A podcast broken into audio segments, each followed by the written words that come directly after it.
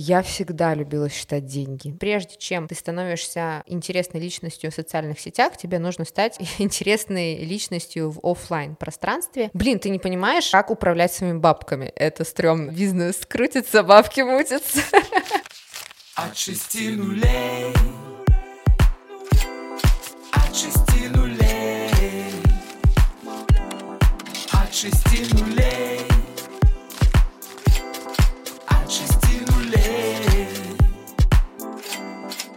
шести нулей Всем привет! Вы слушаете новый выпуск подкаста медиапортала iSpace.news от 6 нулей. Я, его ведущая Екатерина Гончарова, инвестор и эксперт по личным финансам, беседую с яркими людьми разных профессий про финансовую грамотность и умение распределять личные ресурсы.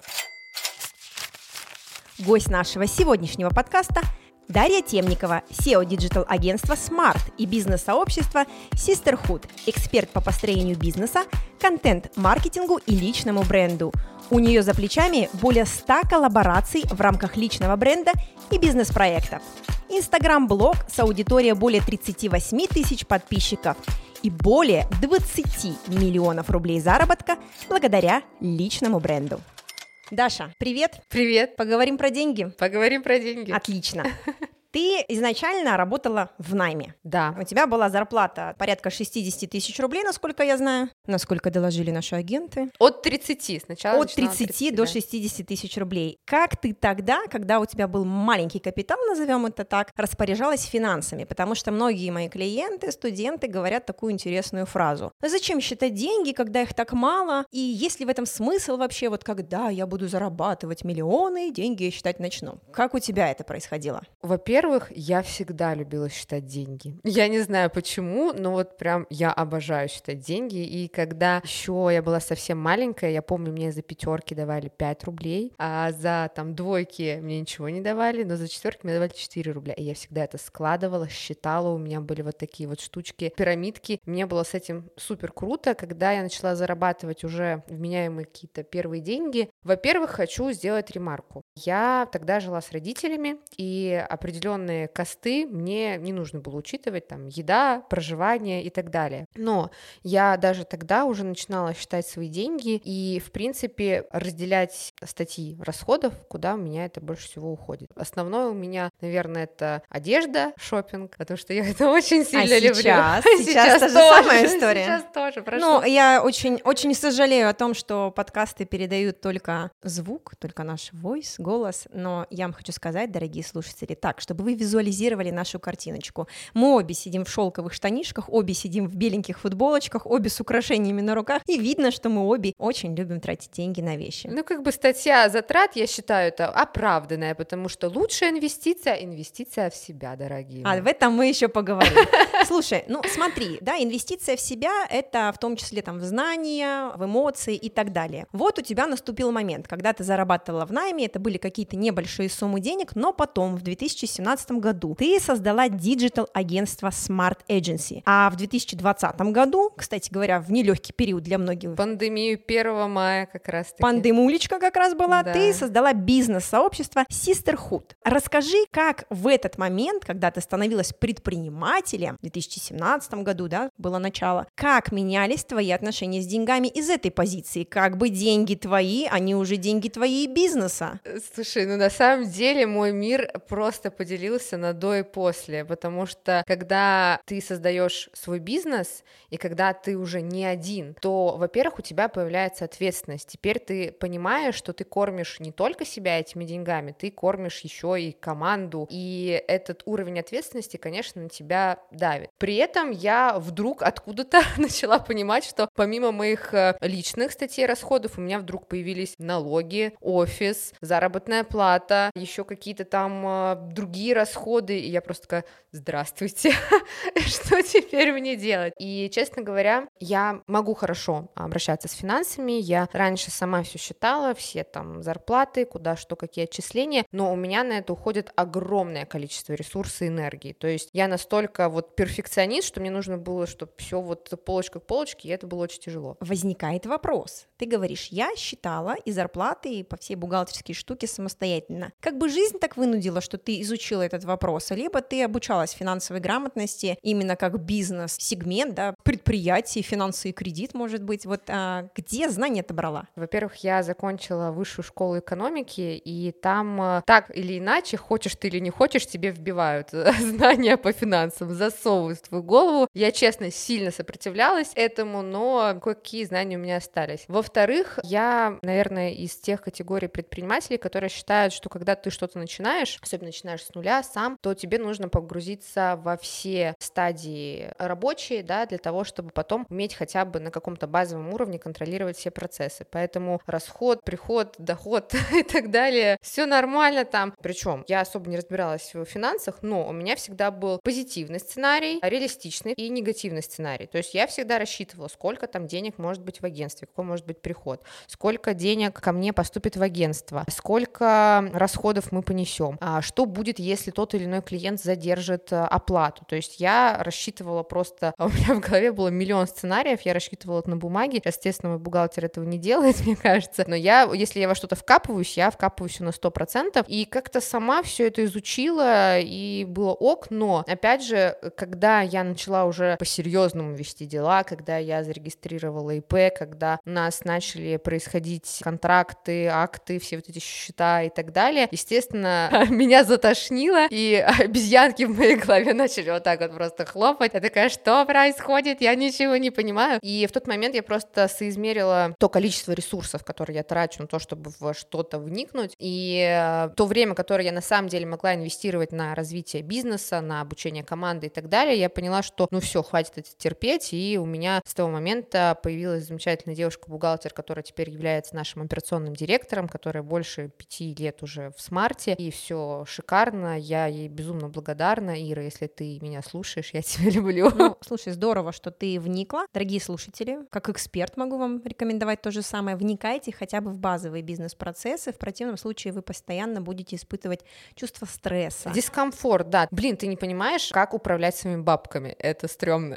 Особенно, и когда у тебя... Такой отокол, протокол, дебет, кредит, да, взял, да, принял, да. что происходит. Но смотри, здесь же еще такой важный момент делегирования, то, что ты затронула. Делегирование ведь это про доверие, а деньги, я тебе говорю, как человек, которому приходит обсуждать эту тему и говорят, что, ой, я так волнуюсь, это такая интимная тема, ой, вот вы сейчас будете залазить прям практически ко мне в грязное белье. Деньги — тема интимная. Деньги — это то, что не хочется никому выворачивать наизнанку, да, и ты нашла в себе силы делегировать финансовый вопрос в бизнесе. Чем ты руководствовалась? Во-первых, делегирование как сам процесс, он очень сложный психологически. Я знаю сейчас, поскольку у меня вот сообщество предпринимателей, у меня есть доступ к людям, которые в бизнесе, и есть девушки, которые в достаточно больших масштабах, они до сих пор не могут делегировать часть процессов и застревают. Для меня это было сложно, правда, сложно, но я поняла, что иначе будет страдать мое какое-то психологическое психологическое здоровье, будет э, страдать моя личная жизнь. Я немножко это приоритизировала. Это первое. Второе, если мы говорим про делегирование в финансах, это очень такая сложная тема, потому что для меня было из разряда фантастики на HeadHunter кого-то найти, сказать, вот все мои деньги, управляй ими. ну, то есть я так не делала. Я нашла все в команду человека по рекомендации, по рекомендации от моей мамы. То есть э, это был... Уровень рекомендации, уровень бог. Просто. Да, то есть э, по мне если сравнивать, это практически то же самое, что ты себе мужа выбираешь. Вот брать э, финансового директора, операционного директора, вот то же самое. Вопрос личных финансов. Делегирован или ты все ведешь сама? С личными финансами управляюсь сама, потому что пока нет каких-то прям сильных сложностей. Единственный момент, я недавно попробовала залезть э, в инвестирование, у меня даже есть брокерский счет свой. Там, конечно, у меня есть помощь, потому что сейчас из-за того, что у меня, считай, четыре своих бизнес-проекта, это достаточно тяжело и физически, и морально все это на себе вынести, и просто мой мозг пока не готов к определенному слоту, который вмещает в себя еще и финансовый менеджмент. Ну как, морально я уже к этому подготовилась, но пока не выделила время, чтобы это изучить. Первый момент у нас был период, когда ты работала в найме, зарабатывала 30-60 тысяч рублей. Был следующий период, когда ты стала предпринимательницей, и пошли совершенно другие деньги. Снесло ли тебе крышу, когда ты начала зарабатывать много, и как тут отношение твое с финансами складывалось? А, ну, слушай, понятие много у всех разное, да, для меня в тот момент, когда я начала зарабатывать там 200-300 тысяч рублей, для меня было это, о, господи, я богачка, у меня есть 200 тысяч, я могу купить себе сумку, я могу свозить себя в отпуск, я могу еще и маму свозить в отпуск. В какой-то момент, но это был очень краткосрочный момент, тогда у нас еще не было адекватной команды, там кто-то мне что-то помогал практически бесплатно. Я такая, ну все, просто бизнес крутится, бабки мутятся. Да, я тогда что-то начинала себе покупать э, в неограниченных количествах. Ну как неограниченных? На 200 тысяч все равно ты ограничен, но мне казалось просто, я богат. Но это было небольшое количество времени, потому что у меня начала появляться команда, и тоже для меня был шок, что им тоже нужно отстегивать деньги. А мне еще тогда казалось, у меня тогда уже тоже был личный бренд, и у меня не было проблемы с тем, чтобы найти кадры, э, потому что я транслировала то, что я делаю, свои проекты, и, собственно, люди хотели со мной работать. Это тогда еще думала, что, ну, ты как бы со мной работаешь, это ты мне должна платить денег.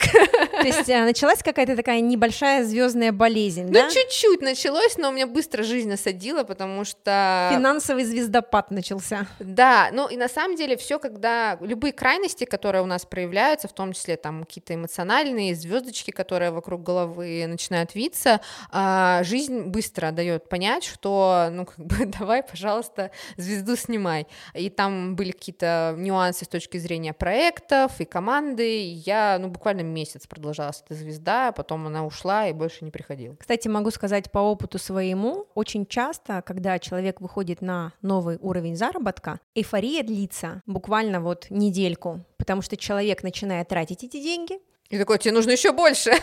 Он осознает, как кайфово, что деньги это инструмент, и можно благодаря нему кучу всего сделать. Кстати, у меня сразу вытекает отсюда вопрос. Для тебя бизнес это про деньги или про кайф, про самореализацию и про прочие вот эти вещи, про которые любят говорить коучи, наставники, интересные, умные люди? Слушай, ну э, для меня это про комбинацию, потому что я действительно очень сильно люблю то, чем я сейчас занимаюсь. Мне э, доставляет это огромное огромное количество разных эмоций, от э, там позитивных до негативных, и в принципе, то есть э, я даже знаю, что некоторые предприниматели, они там замужем за своими бизнесами, потому что весь этот спектр эмоций он им дает. Но я не могу сказать, что денежный аспект для меня не важен, и я считаю, что все, кто говорит, я это делаю просто потому, что мне так нравится, ну это немножко бред, потому что деньги — это показатель того качества, которое ты доносишь в этот мир, и то, какую ценность твой продукт или услуга несет в этот мир. То есть даже если мы говорим про услугу, ее чек постепенно должен повышаться, соизмеримо тому, сколько сил ты вкладываешь в это дело и сколько кейсов, да, ты сформировал. Поэтому, на мой взгляд, деньги — это определенный показатель качества. Ну, скажем так, э, физический эквивалент да, твоей ценности в этом мире. Да, да. И когда эксперты, которые приходят ко мне на консультацию, первым вопросом задают, как поднять чек, и я тебе сейчас задам этот вопрос, прям спойлер, спойлер следующего вопроса. Действительно, они порой не осознают, что это их цена,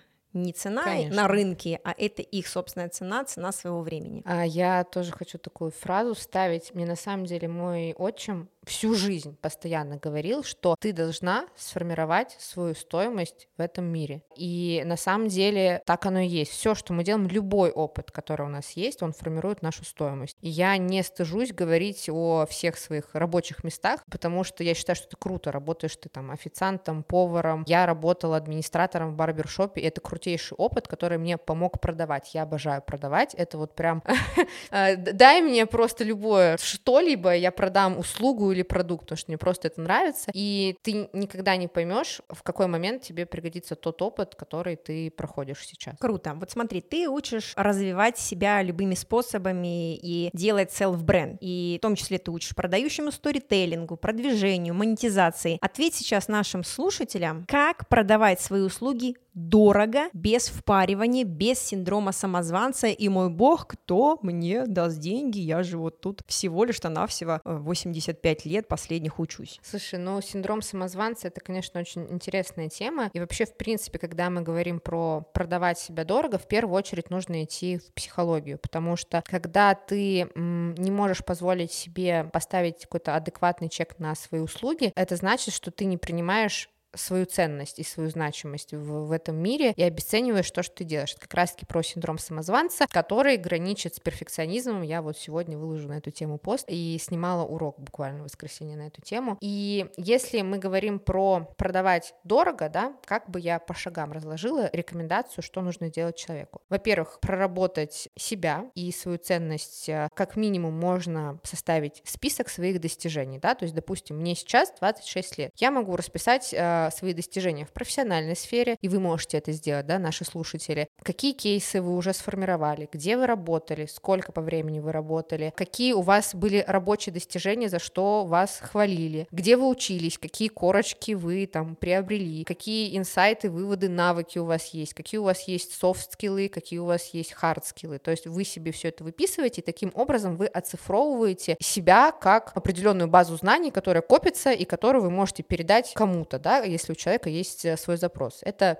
первая такая стадия. Следующая, если мы говорим, ну, допустим, про продажу услуг, консультаций. Допустим, N человек, Вася, хочет продать свою консультацию за 50 тысяч рублей за полтора часа, условно говоря. И прежде чем, ну, то есть у него есть эта точка Б. Сейчас в точке А, допустим, он не провел ни одной консультации, он просто к этому стремится. Значит, во-первых, ему нужно изучить рынок, сделать такой бенчмаркинг, да, что вообще, кто что делает и как он это делает. Следующее, ему нужно начать рассказывать, как раз-таки про сторителлинг, начать рассказывать, почему он вообще хочет заниматься консультациями, что у него есть накопленный опыт, который он хочет передать, и он хочет помочь э, людям закрыть свою проблему. Следующее, он э, начинает себе искать фокус-группу и клиентов либо же бесплатных, либо же за какой-то минимальный чек, зависит да, от того, что он будет делать. И с этими клиентами первыми он формирует себе кейсы. А дальше он показывает процесс формирования кейсов. То есть сейчас, когда мы говорим вообще про продажу своих услуг, особенно через Инстаграм, люди покупают, во-первых, результат, а во-вторых, они покупают время с конкретным человеком, с которым у вас совпадают ценности, убеждения, взгляды, просто внешне вы им нравитесь, да, ну, разные могут быть истории, ну, а, а что поделать, а что поделать. И, собственно, человек начинает транслировать, как он готовится к этой консультации, как он ее проводит, он ее показывает, и потом показывает свои кейсы. И в таком случае, то есть он уже продает не ноль, типа, ой, вот я такой крутой, просто купите у меня консультацию. Он уже показывает процесс, он показывает, из чего вообще это все состоит. Также нужно до аудитории правильно и очень, так скажем, понятно донести, почему именно на эту консультацию нужно прийти, а не к какому-нибудь Пете другому. И, собственно, вот так вот потихоньку, это, естественно, там не за день происходит, на это нужно время, но я так полагаю, что, в принципе, за месяц, если ты активно выполняешь все эти шаги, можно спокойно дойти дойти до чеков 50, но опять же, сформировав кейсы и всю вот эту историю вокруг. Каверзный вопрос. Сколько сейчас стоит твоя консультация за полтора часа?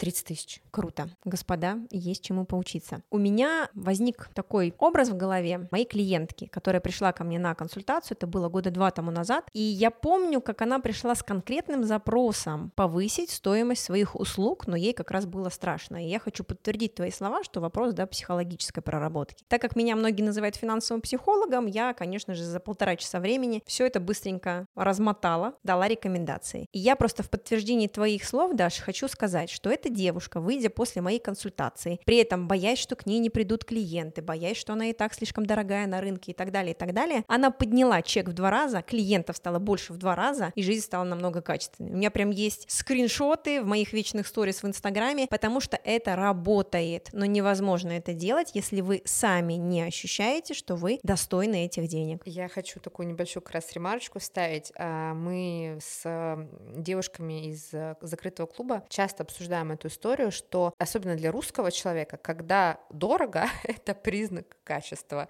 То есть э, зачастую, когда ты ставишь себе какой-то низкий чек, то, во-первых, ты таким образом формируешь ту целевую аудиторию, которая к тебе придет, а чем ниже человек платит, тем больше он от тебя хочет, это уже все выяснили, да. А во-вторых, ты просто не попадаешь в поле тех людей, которые, с которыми тебе бы интересно было взаимодействовать и которые готовы заплатить э, вменяемые деньги. Ты общаешься с девушками, я обязательно еще про твое бизнес-сообщество спрошу, ну, в интересном контексте. Сложности мы с тобой обсудили, Даш. Какие сложности возникают у девушек, э, в частности, да, потому что девушки как-то более целенаправленно прорабатывают все эти истории. Можешь ли ты вспомнить какой-нибудь такой яркий кейс, яркий пример заработка твоими подопечными хороших денег после такой вот проработки? Просто показать, было, стало, может быть, один-два классных примера, чтобы наши слушатели поймали вот этот вайп, эту мотивацию и понимали, что все возможно. И пошли ко мне на консультацию.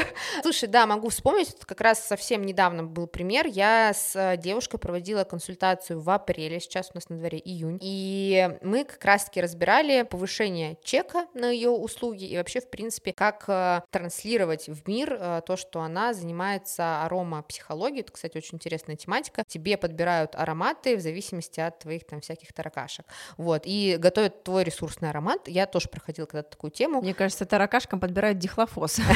И, собственно, она пришла с запросом, что она хочет транслировать это в социальных сетях, она хочет больше клиентов а, и хочет поставить определенный чек на свои услуги, что делать. Она пришла вообще без понимания, сколько она стоит, или у нее была какая-то Нет, у нее была. Цене? А можешь озвучить, что это за цифра была? Ой, сейчас тяжело вспомнить. Ну, чтобы не соврать, там, допустим, около 10 тысяч. За консультацию, за подбор за это. Да, да? но угу. тоже надо понимать, что эта аромаконсультация, она длится, по-моему, около трех или четырех часов, да, и это такой, надо с собой притащить эти банки, склянки, потом ты еще же делаешь аромат и высылаешь аромат, то есть это такая сложно сочиненная услуга. И девушка очень классная, и она рассказывает классно, и арома, консультация, это же еще и психология определенного рода. И мы с ней тоже все быстренько по полочкам э, стратегию написали. Вообще, когда я провожу консультации, я сначала анализирую запрос, то есть я не из тех экспертов, да, которые, ну все, давай мне 30 на лапу, сейчас мы просто с тобой поболтаем, и ты уйдешь вдохновленный. Таких много. Слушай, я тут вставлю свои пару слов. На мой взгляд, ну, опять-таки, да, в качестве совета, потому что наш подкаст э, вместе с iSpace.news, он признан для того, как бы, да, мы его делали для того, чтобы давать мне лайфхаки и полезные советы. И я хочу нашим слушателям сказать, что мы, как бы, я думаю, ты со мной согласна даже, да, считаем, что все, что делается некачественно, это не имеет долгосрока. И выстраивать все финансовые стратегии, дорогие эксперты, будущие и настоящие, необходимо, исходя из той позиции, что вы хотите помочь человеку, тогда и денег будет больше. Да, помочь, а не навариться. Согласна, просто я думаю, что в какой-то момент их э, жизнь им тоже покажет, что так делать не нужно, и они перестроят свою стратегию, но тем не менее. Как я подхожу к консультациям, я считаю, что это достаточно правильный подход. Я сначала изучаю запрос человека, готовлюсь к нему, готовлю определенную выжимку и стратегию конкретно того, что человеку нужно делать. Также, поскольку консультации, я не люблю, когда это монолог эксперта, я все-таки стараюсь выстраивать диалог и чуть э, подробнее узнать человека. Мы с ним общаемся, я сама навожу его на те ответы, которые ему нужно получить, потому что тоже разный уровень восприятия, когда тебе сказали, что так нужно делать, и когда ты сам до этого дошел, такой, о, я гениален, я точно буду Это так прям делать. А, в чистом виде метод Сократа, нашего первого коуча всея, всея да, мира. Да, да, да, да, здравствуйте, Сократ, батюшка. И,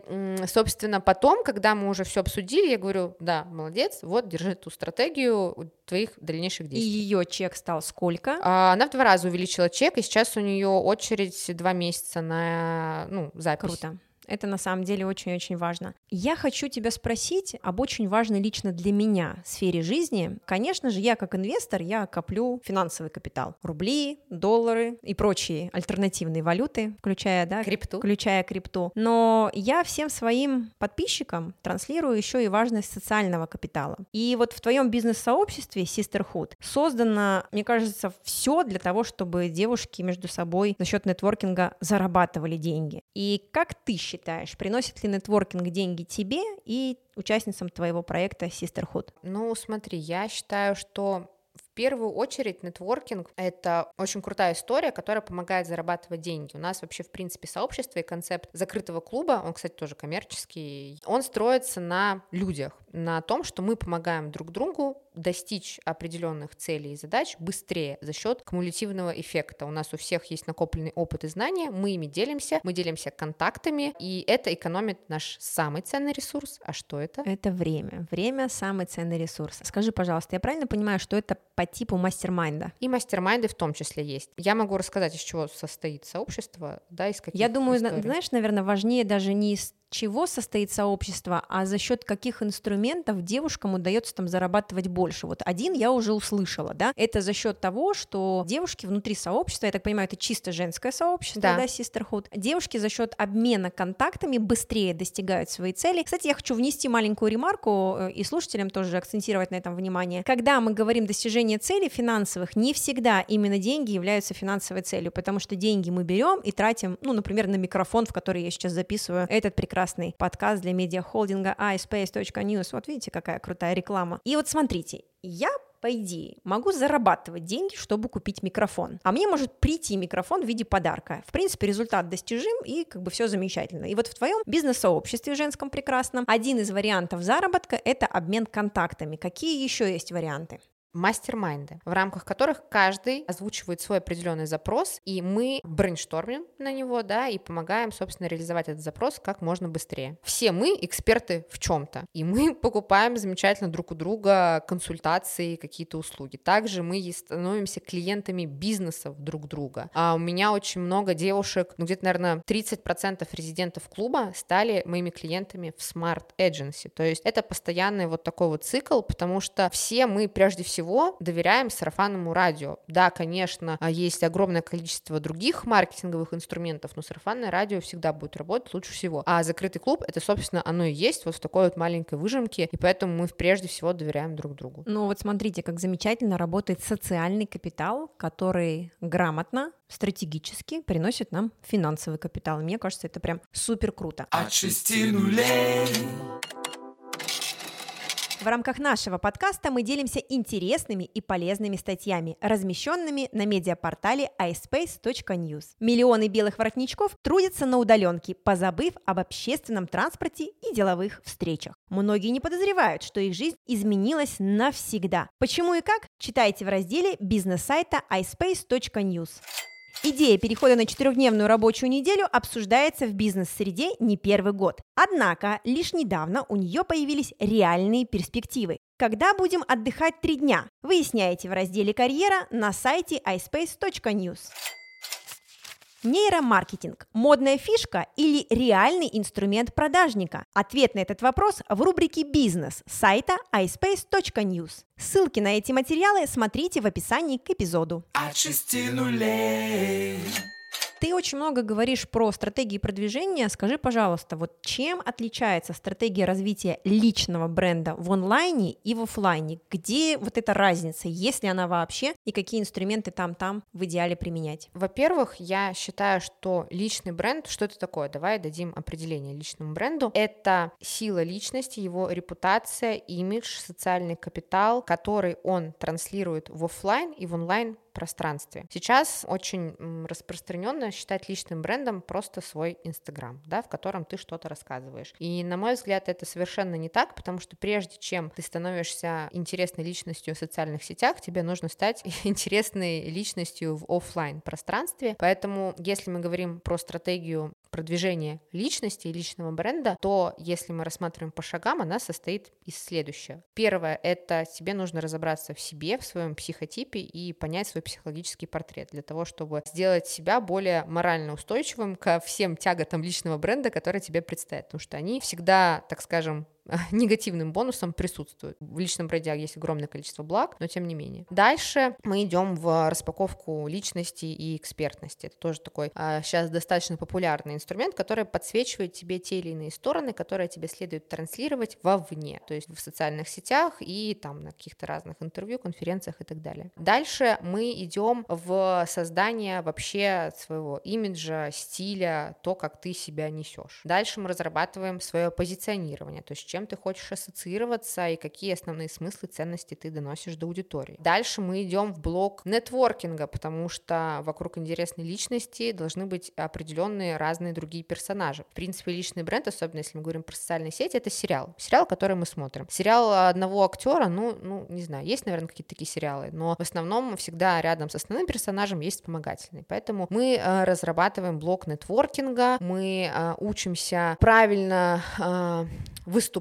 вести всякие разные истории в офлайне, участвовать, нарабатывать свой социальный капитал именно в офлайне, и уже дальше мы занимаемся Инстаграмом, либо же параллельно, да, транслируя всю ту жизнь, которая у вас происходит, и выстраиваем там свои ценности в блоге, ведем сторителлинги интересные, а начинаем про свой продукт давать затравочки, и потом, собственно, его продаем. А если говорить про офлайн, как там продвигать сейчас личный бренд? Потому что здесь у тебя была последняя точка, это Инстаграм, а если человек такой, и я не хочу быть в Инстаграме. Тогда добро пожаловать в закрытый клуб, потому что если мы говорим про офлайн, все, что тебе нужно и важно, это люди, это контакты, это те, кто будут тебя знать как эксперты, которые будут двигать в те или иные моменты. Потому что, опять же, когда мы ставим а, ключевую цель все равно так или иначе деньги, да, в личном бренде, то тебе нужно себя монетизировать. Как ты можешь себя монетизировать? Ты можешь продавать какие-то услуги либо продукты в офлайне. Собственно, как ты можешь начать это делать? Ты можешь выступать, ты можешь выступать на конференциях, ты можешь быть каким-то приглашенным экспертом, ты можешь, э, в принципе, ходить на какие-то нетворкинг-тусовки, проходить офлайн образование и там э, находить свой новый нетворк, который поможет тебе двигать дальше. Ты знаешь, я вспоминаю сейчас фразу Михаила Литвака, которая на вопрос одной из слушательниц э, своих лекций, вопрос у нее был такой, как мне выйти замуж? И он ей сказал, для того, чтобы выйти замуж, вам нужно выйти из дома.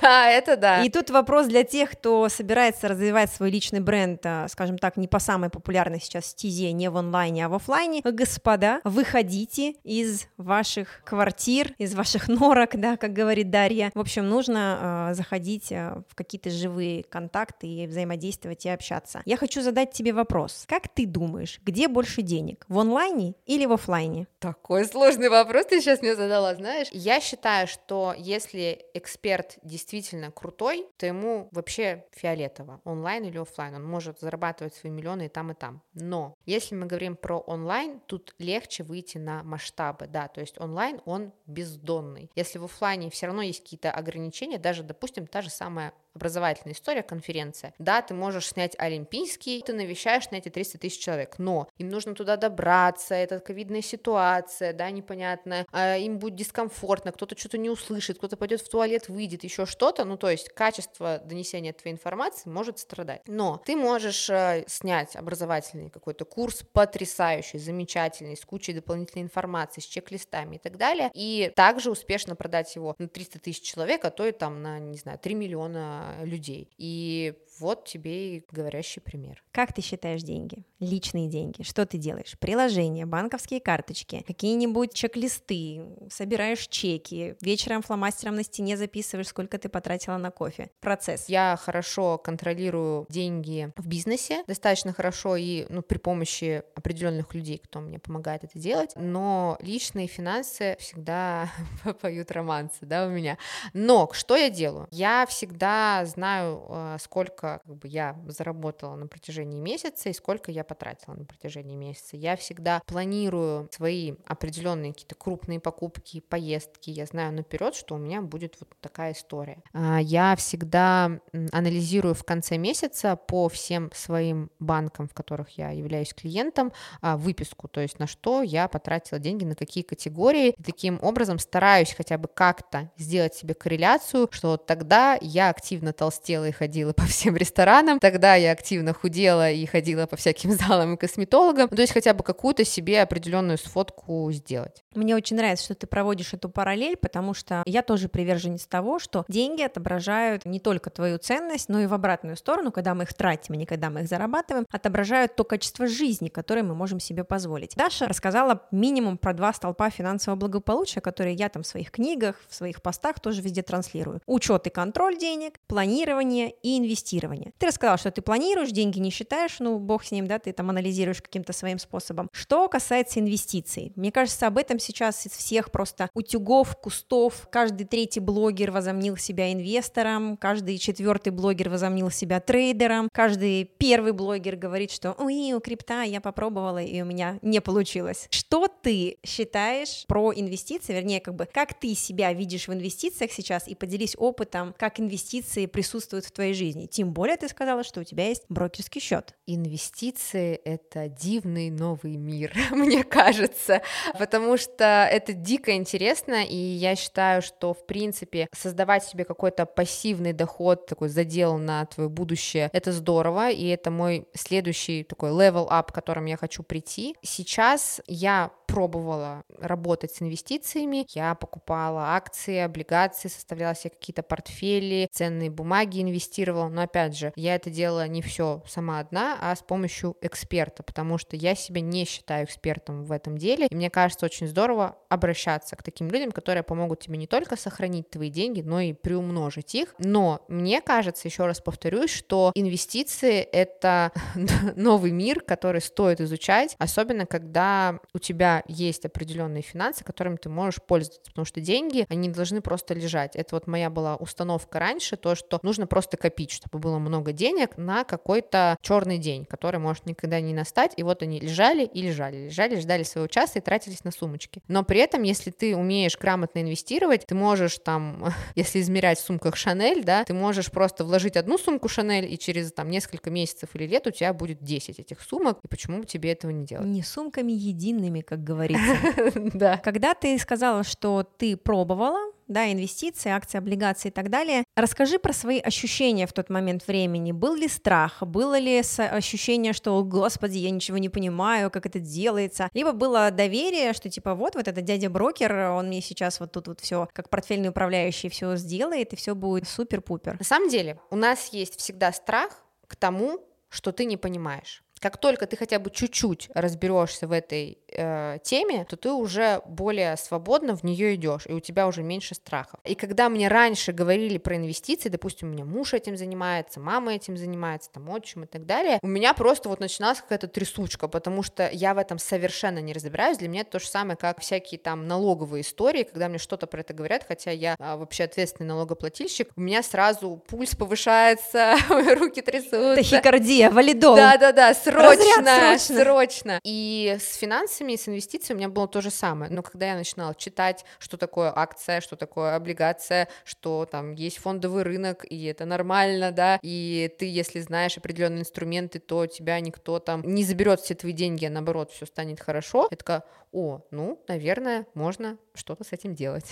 Вот смотри, я считаю, что сейчас основные пять направлений, в которые люди инвестируют, по крайней мере, я инвестирую во все пять направлений, это фондовый рынок, акции, облигации и так далее, да. Это второе, известное тебе, это там крипта, это сейчас не в порядке приоритета, да, просто так. Третье — это бизнес, свой или чужой. Четвертое — это недвижимость, своя или чужая.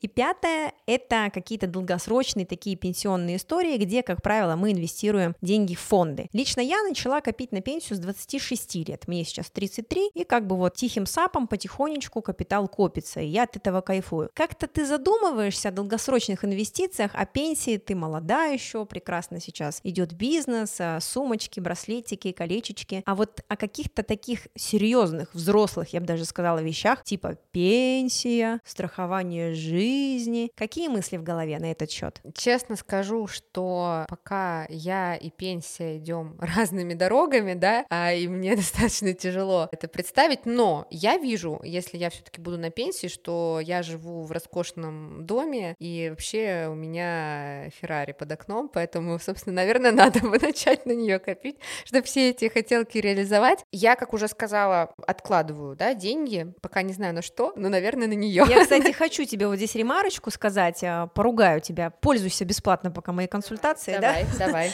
Ты сказала, что я копила деньги и коплю деньги на какой-то черный день. Установочка так себе, да? Да, если ты ждешь черный день, да, да, да, да, да, значит, он наступит. Черный день прилетит. И почему-то в нашем обществе среди приверженцев какой-то такой западной финансовой грамотности есть такая фраза, что нужна подушка безопасности в случае форс-мажора. На мой взгляд, подушка безопасности нужна не только в случае форс-мажора, она как бы, да, тебя защитит, даст чувство стабильности, спокойствия, но и в момент, когда ты можешь совершать выгодные покупки. Например, Ты говорила о планировании, Даш, ты говоришь, что я, например, знаю, что я хочу там поехать куда-то. И ты планируешь закупиться путевками в июле. Но в месяце мае приходит суперическое предложение, которое там на 30% дешевле, чем июльское было бы, да, от того бюджета, который ты в своем личном финансовом плане запланировала, в семейном. И как раз подушка безопасности, она поможет тебе взять те деньги, которых у тебя, может быть, сейчас по плану нет на покупку этой путевки, ибо ты собиралась ее купить в июле, и приобрести с дисконтом в 30-20%. И вот это, мои дорогие, еще один вам лайфхак от меня, от Екатерины Гончаровой и от платформы iSpace.news и от Даши, потому что именно благодаря Дашиной фразе про черный день у меня эта мысль в голове возникла. Дашуль, ты согласна, что вот так можно? Сто процентов согласна, потому что я сейчас погружаюсь в всякие вот эти штучечки, энергии, установочки и так далее, и я согласна, что очень многое зависит от твоей установки, да, то есть если ты думаешь, что тебе нужны деньги на черный день, то они придут, и спасибо, что ты мне подсветила этот момент, я скорее переформулирую эту историю, и вообще я считаю, что деньги — это энергия, и они всегда приходят на что-то, то есть ты должен себе сформулировать, зачем тебе эти деньги, и только после этого они начнут такие, о, здрасте, кажется, меня тут ждут, кажется, я могу сюда войти. Тогда позволь мне задать вопрос, немножечко интимный, возможно, для тебя, но если ты будешь готова, я с радостью поговорю об этом. Финансы в твоей семье. У вас общий бюджет? Как вы с супругом со своим распределяете деньги? Если эта тема открыта, поделись хотя бы в двух словах для наших слушателей. Мне кажется, это такая сейчас у меня будет э, классическая желаемая история любой девушки. Мои финансы — это мои финансы финансы мужа — это наши финансы. У нас примерно такая история. Я не знаю, хорошо это или плохо. Возможно, это когда-то изменится. Если мы говорим про какие-то крупные траты, да, там покупка квартиры а, или же какой-то очень luxury отдых, то, скорее всего, это будет 50 на 50, но так вот в повседневной жизни это то, что я сказала изначально. Завидуем молча, а можно и вслух, потому что мы все равно не услышим. Ну, слушай, я зарабатываю просто сама на свои хотелки на самом деле, да, я не требую от мужа еще чего-то, я в этом плане абсолютно независимая, и мне кажется, это классно, когда ты можешь себе позволить то, что ты хочешь, и там не выпрашивать денег у кого-то. Вернемся к инвестициям. Я сама провожу игру «Денежный поток», и я знаю, насколько круто она ставит мозг на место. Недавно у тебя была сторис, где ты рассказывала о том, что ты поиграла в «Денежный поток», в cashflow, и у тебя были какие-то прям супер-мега инсайты. Вот самый главный, жирный, вкусный, сладкий инсайт. Я играла в нее вчера, не то что даже недавно, прям вчера. И мне сложно выделить, может быть, самый жирный инсайт, да, я могу озвучить несколько, ты, если что, там порежешь. Ничего мы резать не будем, давайте вываливайте все инсайты. Ну, во-первых, мне это подсветило то, что я абсолютно не умею работать с заемными средствами. Для меня все, что касается там кредитов, займов и так далее, это какое-то почему-то это табу, хотя я прекрасно понимаю, что на развитие того же самого бизнеса и на инвестирование иногда можно привлечь эти инвестиции для того, чтобы бизнес взлетел, окупился и принес э, там новые результаты в достаточно краткие сроки. Я там не беру банковские кредиты и так далее, потому что почему-то вот у меня изначально установка, что это плохо. Но игра мне показала, что если бы я брала кредиты у виртуального банка, то я бы вышла на новый уровень и все бы было хорошо. Я принимаю деньги только если они такие типа безвозмездные. Также еще один достаточно важный инсайт это то, то, что мне некомфортно объединяться с кем-то, да, то есть даже если мы рассматриваем бизнес, я везде одна, вот у меня несколько своих проектов, я везде одна как собственник, у меня есть, да, естественно, помощники, но тем не менее. Но я увидела, что когда другие объединяются в определенные коалиции, у них быстрее получается достигать тех или иных результатов. И мне это тоже подсветило, что, возможно,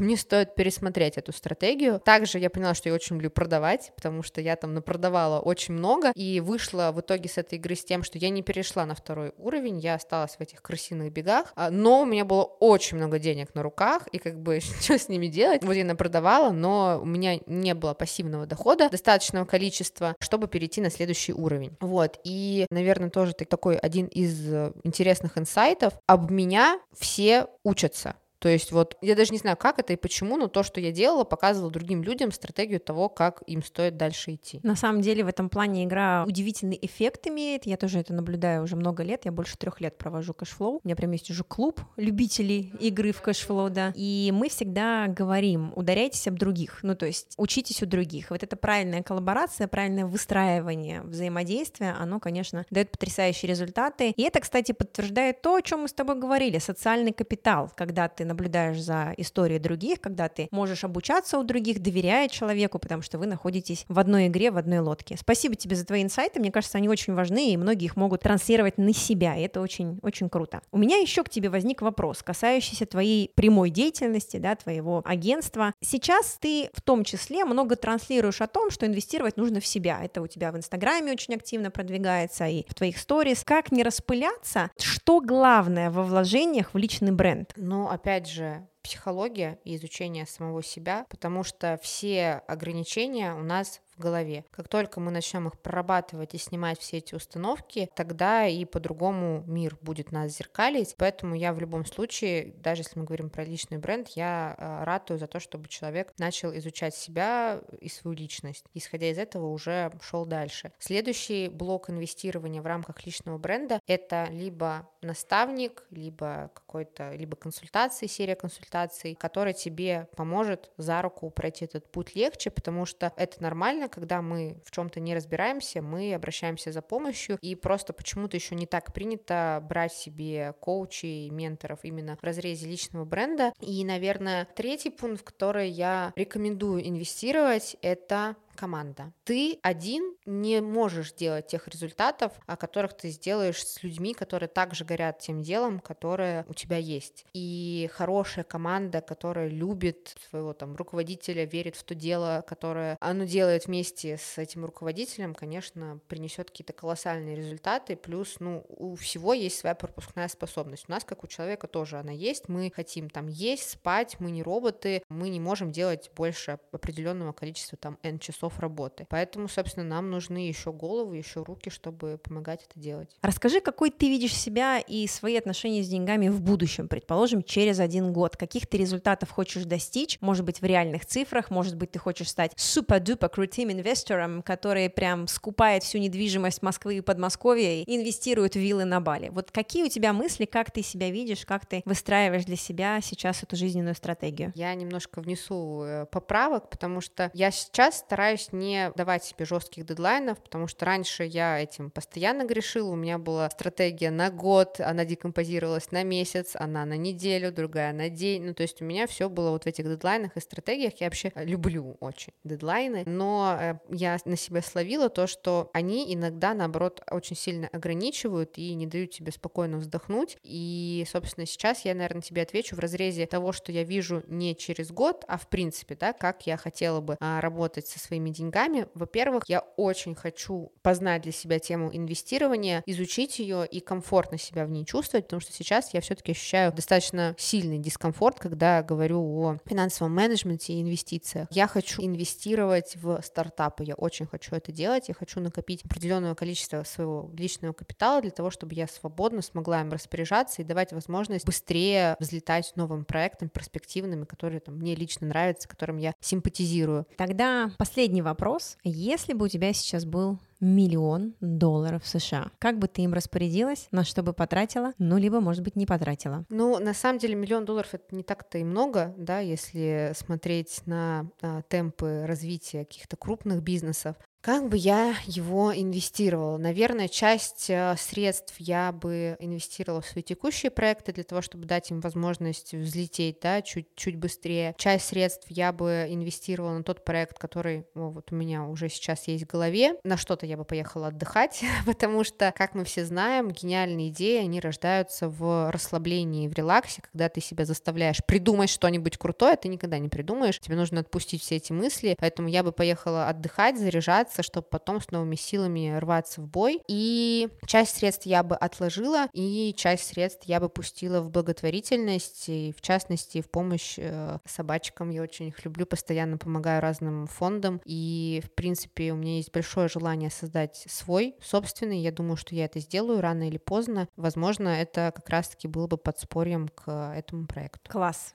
Мне очень нравится ответ, и как финансовый психолог я так считала, я тебе говорю, куда бы ты потратила свободный миллион долларов? И ты говоришь, ну, я бы инвестировала, то есть у тебя очень правильно заточенное мышление, и это прям здорово. Даша, я бы хотела тебя попросить дать один главный финансовый совет слушателям нашего подкаста, медиапортала iSpace.news. Дай что-то практичное, чтобы мы все взяли это и пошли внедрять. Какая ответственность сейчас выбрать один какой-то совет, который люди через меня воспримут. Ну, наверное, это нормально относиться к своим ошибкам не винить себя за это, потому что это лично моя проблема долгое время была, ты что-то сделаешь, потом включается саморефлексия, почему я, почему то.